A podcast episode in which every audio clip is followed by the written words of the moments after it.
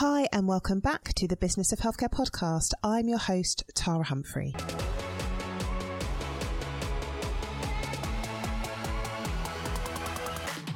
I run an award winning healthcare consultancy specialising in supporting primary care networks. I'm a facilitator. I am a mum of three. I have an MBA, and I would class myself as a bit of an adventurer. And I absolutely love all things business, all things leadership, all things management. So I created this podcast for clinical and non clinical colleagues working in the field of health and care, and for those of you looking to develop your leadership skills. Every week, we release an episode which focuses on the hard and soft skills required to lead in this increasingly complex environment as we move to delivering more integrated care. So let's jump into this week's episode.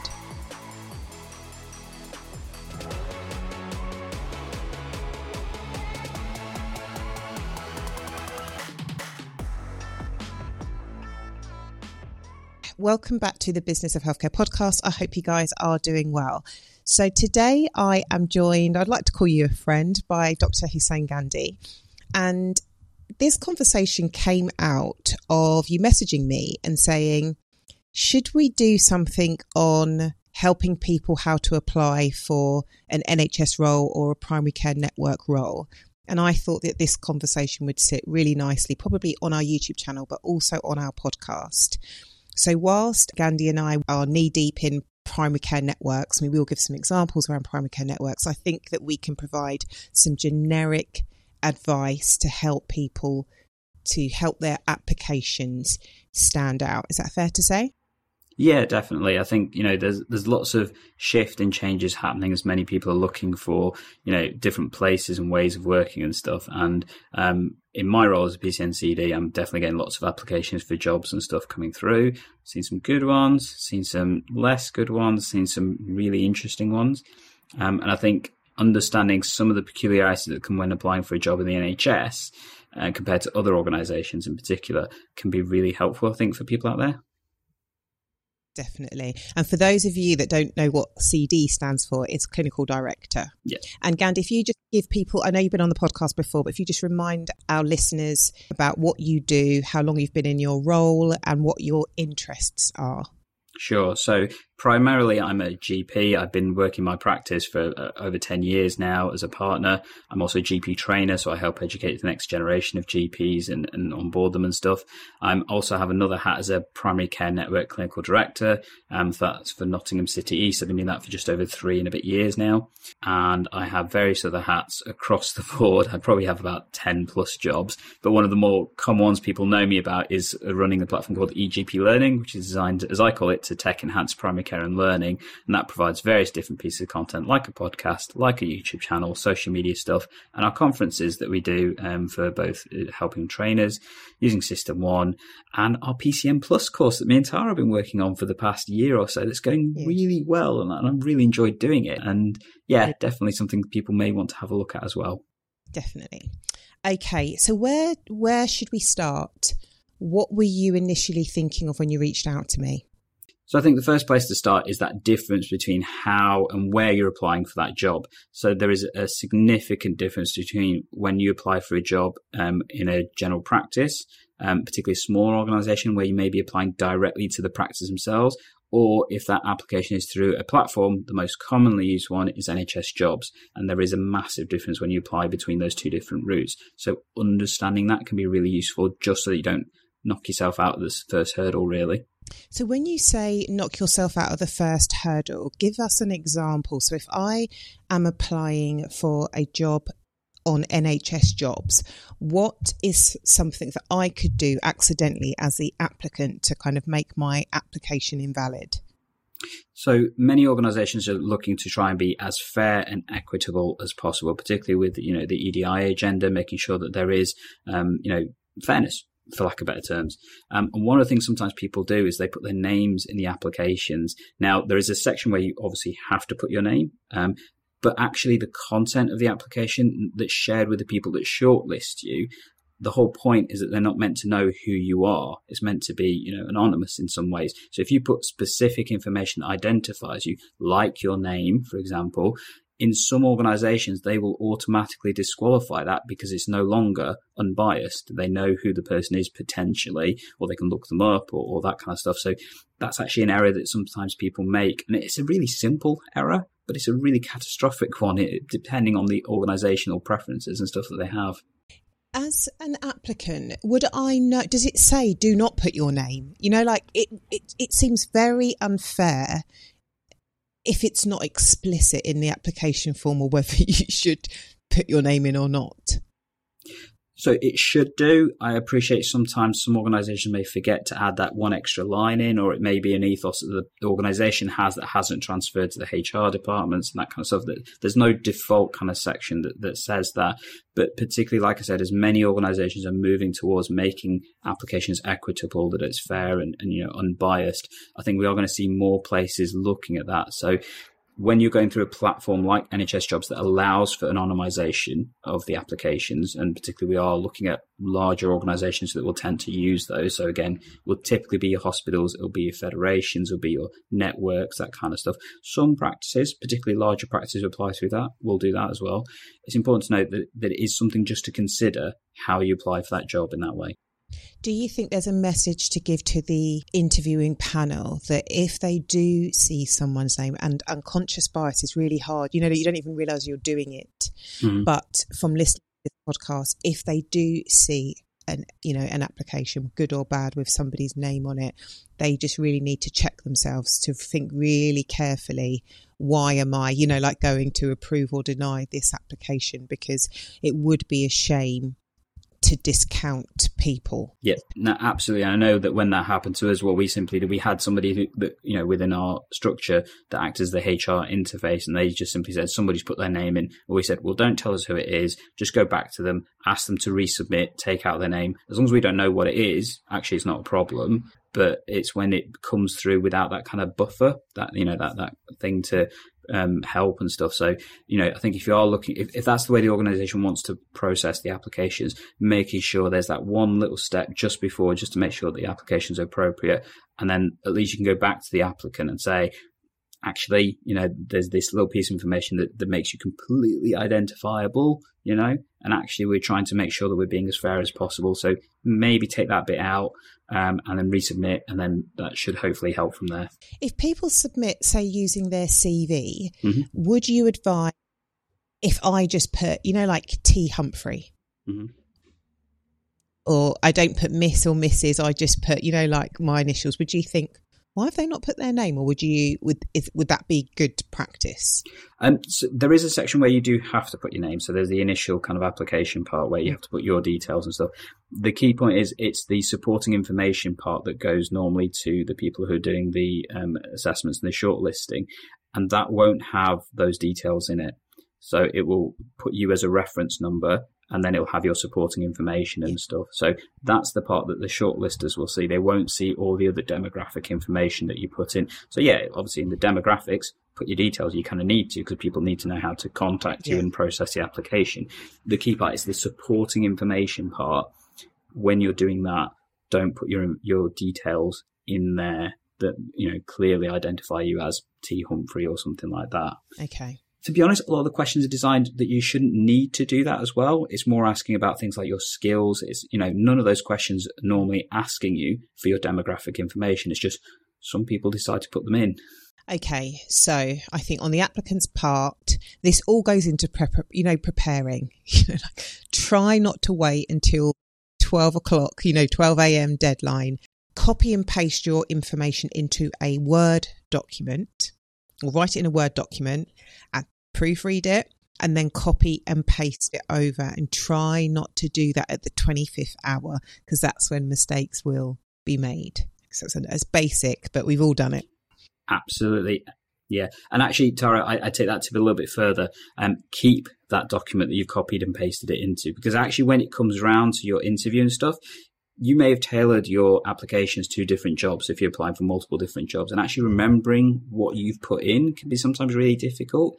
Secondly sometimes these platforms don't work the way we'd like them to and actually having that information on a separate document that you can just copy and paste it rather than having to write it all out again because it crashed as you press submit will definitely make your life so much easier and less stressful. So you just highlighted another thing, as we've not do, we should have made some notes on this. But the next thing that you've just highlighted is tailoring. So as an employer mm-hmm. um, at THC Primary Care and as a PCN manager, I don't just want any, I don't want somebody that just wants a job. And I know that might be unfair, but I don't. I want somebody that wants to work for my network or my company. So mm-hmm. I want to see a tailored application. I want to see why you want to work for this primary care network or my organization. And I want some evidence of that. I do, it's so soul destroying when you put a job ad up on Indeed and you get, you know, like a truck driver, you know, somebody that works at McDonald's, a healthcare assistant, an engineer, you know, like they don't, they don't want to work at THC. you know, like they just want a job. So I would say tailor your application. And I know it's a bit more time consuming and I know it's just easier to just fire it off to as many jobs as possible, but tailor your application. Really think carefully do I want to work here and do I have mm-hmm. the skills and experience to work here? Definitely agree with that. I think, regardless of the type of organization you're applying for, having a bit of knowledge about that organization will definitely put you in better stead and showing that you've got that information in the application. So, have you had a look at the, you know, the network or the practice's website to understand what, what type of structure they have, you know, what type of population they look after, for example, how is that role potentially going to fit in? And more importantly, how are you going to further that role um, are things that would sing out to me if I was to read an application saying, "Oh, this is someone I really want to speak to to find out more about them, and this may be something somebody I want to actually work with." I know one of the many challenges as a CDs and uh, same as a GP partner um, that currently we have people applying for jobs, but they don't understand general practice. They don't understand how the NHS works, and it is a massive culture change if you've not been working in that environment. And that doesn't mean you have to have been working in the NHS to work, you know, in it, but you have to have some understanding of, that it can be different. So showing that in the application will definitely give you a better chance of getting towards the next stage, for example, in the interviews and that kind of stuff. So I've just made some notes. So I did think, regardless of what organisation, and you doesn't necessarily have to come through somehow. You, you want to see how you can weave this in. You want to be clear on the location of where you're going to be working. You know, like, can you get there if it's an in-person role or if it's, if it's working, if you are working virtually, can you get there every now and again? So really be clear on the location, the nature of the population, and you can get all this stuff you can Google. Or if you're, you know, I love it when people, a lady called Ellen who works for me messaged me on LinkedIn and was like, I've been following you for ages. I really like your stuff. You do X, Y, and Z. This is my experience. And literally two days later, she had a job you know, like she'd done her research, she was really proactive, and I wasn't actually advertising. So you can Google all of this stuff, or if you're feeling really brave, or what I would recommend is for you to contact that organization. When they say for any more details, mm-hmm. call me or email me, call them or email them. Absolutely. And really get a sense of what they are looking for because sometimes we are not our best for our own best friends what we are looking for and what we put in a job description unfortunately can be two different things. yeah, absolutely agree with that. And I, I, appreciate it may be more effort in terms of having to contact that organization to say actually give me some more information about this. What you know how can i understand how i can work with them better? But as you said as well one of the things to remember particularly when it comes to things like network roles a lot of the network roles are being created because out of things that haven't been done before so there's a, an element of flexibility to how that role will work, and and sometimes we don't actually know the type of person we want in that role. We we want somebody to do this, but actually we don't completely understand how this will look like in six months or how it look like in a year. And actually, part of that will be absolutely down to the individual. So actually, this is the opportunity for people to say, I want to take this and make it my own. How how can I make it my own, and how can I show I can do that? Well, that's where the initiative can sometimes help with that.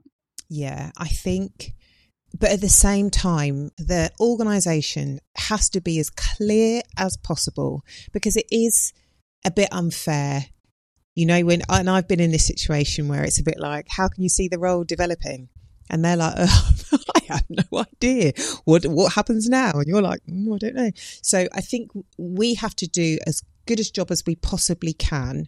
But I think fair to say if you work in healthcare, we want somebody that is, uh, you know, flexible, open minded. If you have a job in a primary care network, I say to people, if you like structure and everything to work, you know, like perfectly in a nice sequence, do not apply. You would hate this job. you would absolutely hate it. We can plan to our heart's content, but then you get into practice something happened. So we definitely need somebody that's flexible, somebody that's going to go for, with the flow. I think we all want somebody that's going to use their initiative. So I think that you look, obviously, you're reviewing the job description in front of you. But I also think so if you're applying for a hospital care coordinator, I would obviously look at my, the job I'm applying for, but I'd also look at another hospital care coordinator to try to, I would have a look at the role and try to see what is common or are they completely, completely different. Mm-hmm. And I think if you're in a primary care network, oh my God, I would absolutely do that because one of the questions will be, what do you know about a care coordinator in yep. a primary care network? And the answer you want to give is to be able to say, from my understanding, from my research, from looking at the job descriptions, it really is dependent on the population. Mm-hmm. And from looking at your job description, I think you're looking for X, Y, and Z. Yep. So that's the answer. You apply for a role in a primary care network, there is no excuse for you not to come prepared because I've created so many resources for you on our blog. Um, so go and visit uh, www.thcprimarycare.co.uk slash blog. There's so much information on there. What else? We want them to research, want them to understand the, lo- the location, the population, want them to have a bit of understanding about the role. We've talked about the initiative bit. And I think the initiative comes from if you call me or call yourself and you say, What are you looking for? That's you showing initiative. And the question would be I'd say to you, How do you see this role developing in the next year?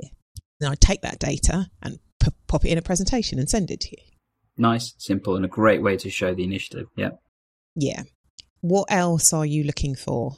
So I think the key thing that we're looking for is how is that person also going to sit within the existing workforce? You know, so what skills and qualities does that person have that's going to complement the team that we've already got? Because one of the challenges we have absolutely in general practice and, other places is that, you know, the teams are fluctuating in, in many places. You know, we have people coming and we have people leaving. And actually what we want is stabilization in many places. So how are they going to fit as part of that team? And that's actually the advice I would give to anybody who's particularly applying for GP roles um, in particular. So the assumption is you can do the job clinically. You know, that has to be there. You can do the job. But actually, how you work within organizations, whether it's as a GP, whether it's as an AMP, actually how you fit within that organization is actually the more important thing for many places because what they don't want is somebody that's going to come in and destabilize things in the way that their personality may be. And, and, and that's a hard thing to understand.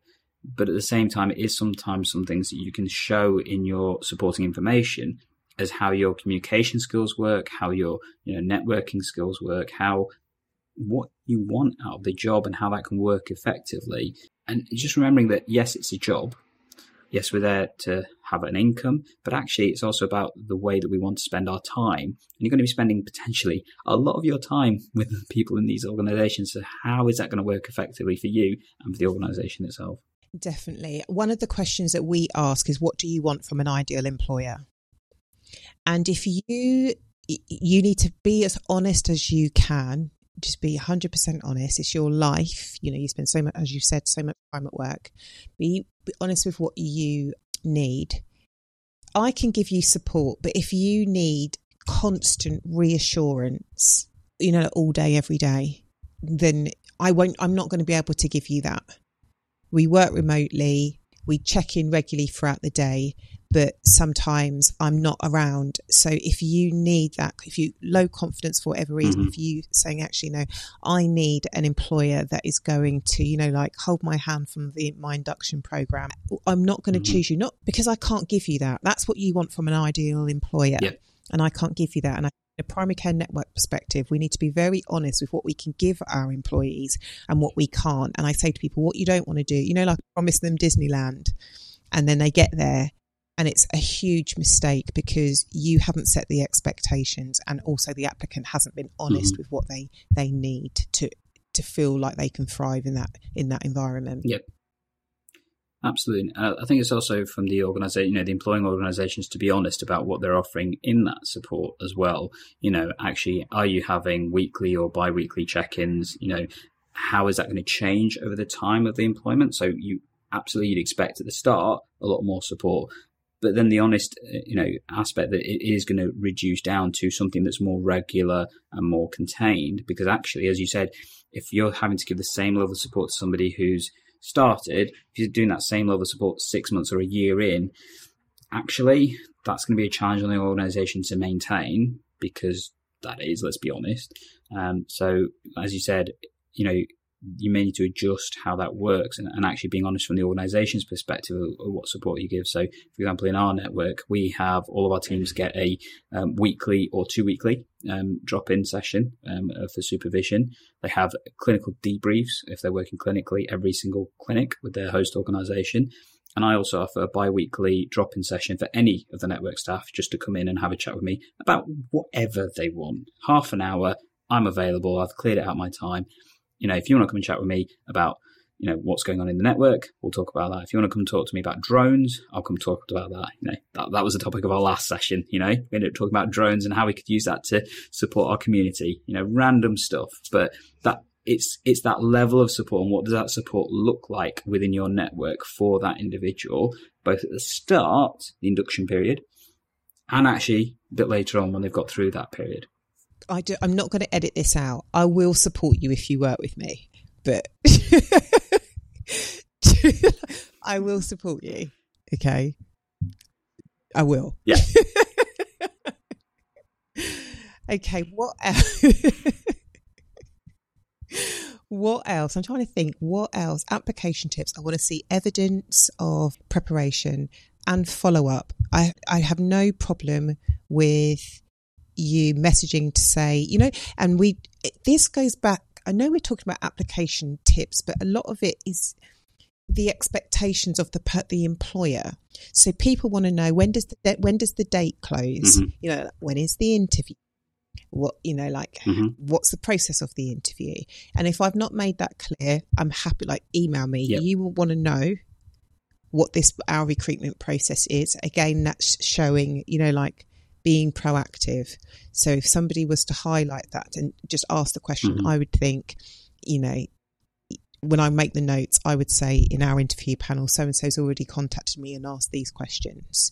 So I do think that is, I do, I want to see that level of proactiveness. Any employer would.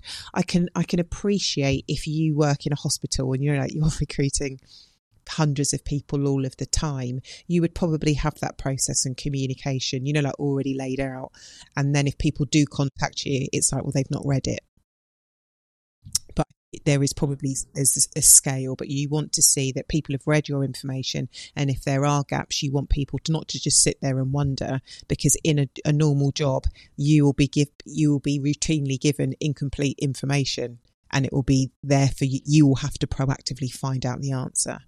And I think, like you say, ask a question if you if you've got it either beforehand or during the interview. I know one of the ones that often causes some conflict, um, and I am going to use the word conflict here, um, is stuff around pay. And one thing to remember, particularly when it comes to things like network roles, actually there is a reimbursement rate that many networks get, and many networks will consider that those are the upper limits of what they can afford in order to pay people, because that's how much income they actually get from paying people to, to pay people and stuff.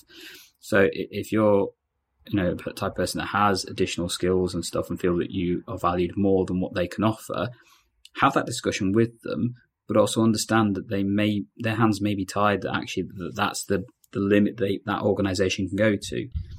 There are some places where they have flexibility with that because of other funding, because of other opportunities and that kind of stuff. But if you don't have an idea of the, the figures and, and what the expectations might be, that may more importantly waste your time as an applicant because you're applying for a job that you know they just can't offer you. But also you don't want to then start the job and have that unpleasant discourse at that point which you know nobody wanted to be in that situation because everyone thought it was obvious what was happening and stuff. So would you do you want me to have that that conversation with you before I've applied for the role? So in my research Well, I think definitely have a look at the pay bandings for, you know, if we're talking about PCN roles in particular, there, there are set pay banding roles that exist um, for PCN roles. You know, that's not something that we're going to go away from. There are some networks where they may feel that, you know, for particular people who are outside of those banding roles, they may be willing to pay the extra money. And, and that's if they've got the funds to do that. Generally speaking, smaller networks won't bigger networks might do because of the way the funding structures work and stuff. So again, it's knowing where you're applying for. If you're applying for a really small network and saying, I want an extra £3,000 above the banding role, chances are they're not going to have the money to do that, you know? Yeah. Um, so do your homework first of all. If there is something that you bring to the table that you feel is actually going to enhance what the role offers, and absolutely you need to be recompensed for that additional factor, raise it and say this is why I think I'm you know valued more than what you can offer, and actually this is how I think it's going to help you because often when I see somebody that's applying for a role, if I can see that they're going to have a real benefit for the team, for the patients, that kind of stuff, I don't mind trying to find additional funding to do that. I've got to find it still. Don't get me wrong. I can't just say absolutely here we go straight away. Need to find that funding. But in order for me to take that funding from somewhere else, I need a justification to do that. Yeah.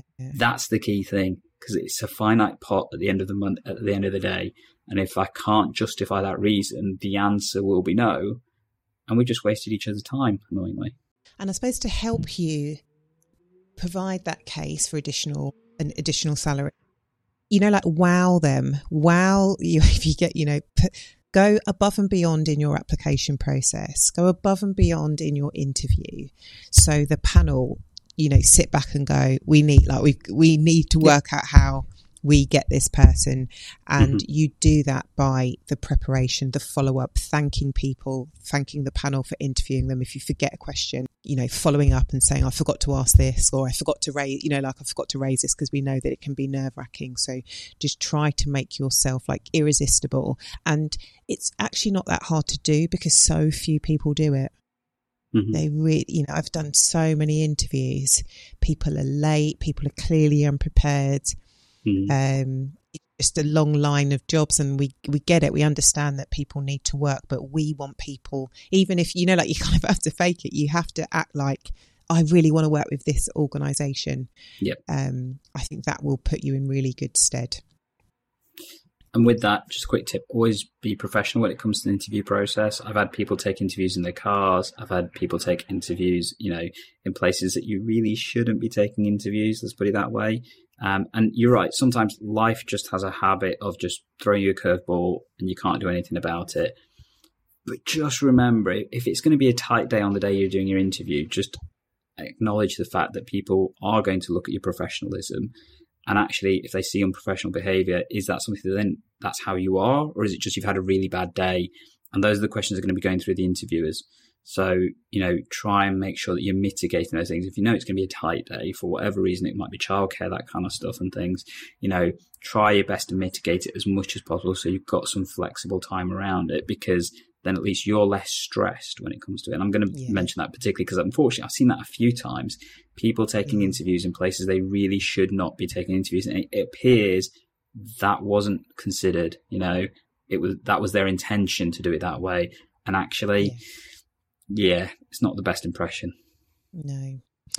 One thing I just wanted to go back on is when we talk about skills, so there is what we are good at, and then there's what we think we are good at, and like mm-hmm. what we think the interview panel wants to hear. Mm-hmm. And I think that if you're really smart and you're currently looking for jobs, to ask people in your organization, if you had to say my top three things, like top three areas, what are my top three strengths in your opinion? Mm-hmm. and really listen to what they say. And that's what I want to hear. So it may not be, you know, like everyone, everybody will say, you know, like I'm so hardworking, I'm really, really flexible, and I've got excellent attention to detail.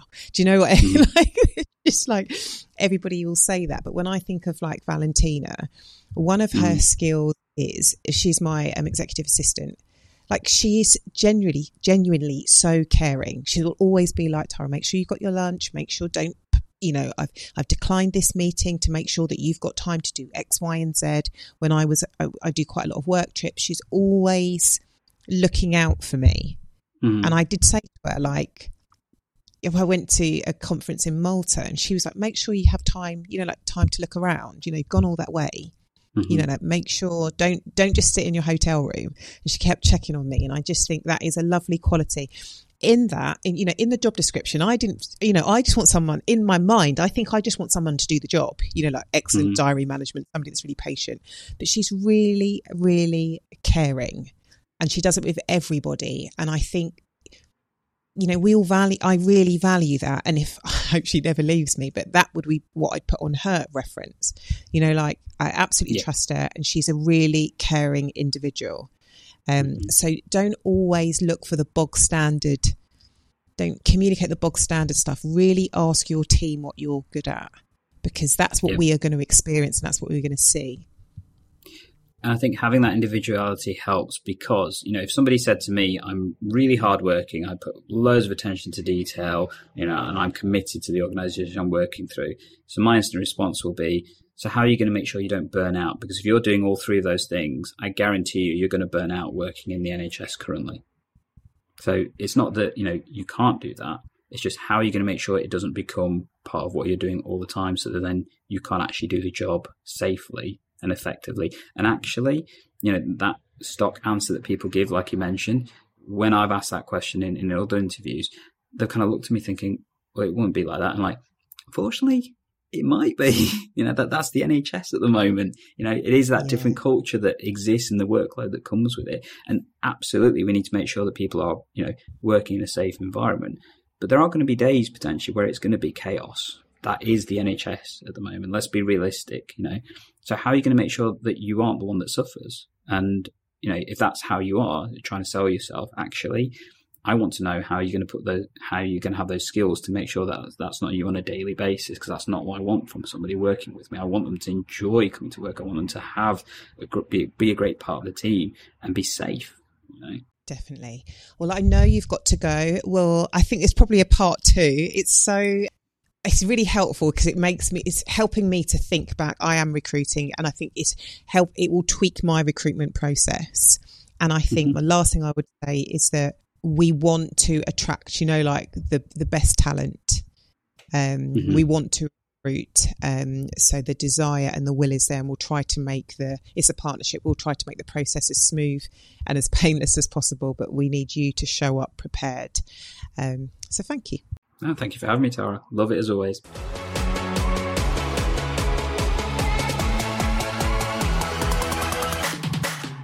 Thank you so much for joining us. If you like what you hear, I would absolutely love it if you left us an iTunes rating and five star review. I know many of you give us a shout out on social media, which is lovely to see you guys listening to the podcast. So please come and find us on Twitter at THC Primary Care, on Instagram and on LinkedIn. Just look for Tara Humphrey. And if you're not subscribed to our newsletter, please do. You get to hear more insights, more confessions, some tips and tools, and a roundup of our activity over the week. So click on join the newsletter in the show notes, and I will see you in in the next episode.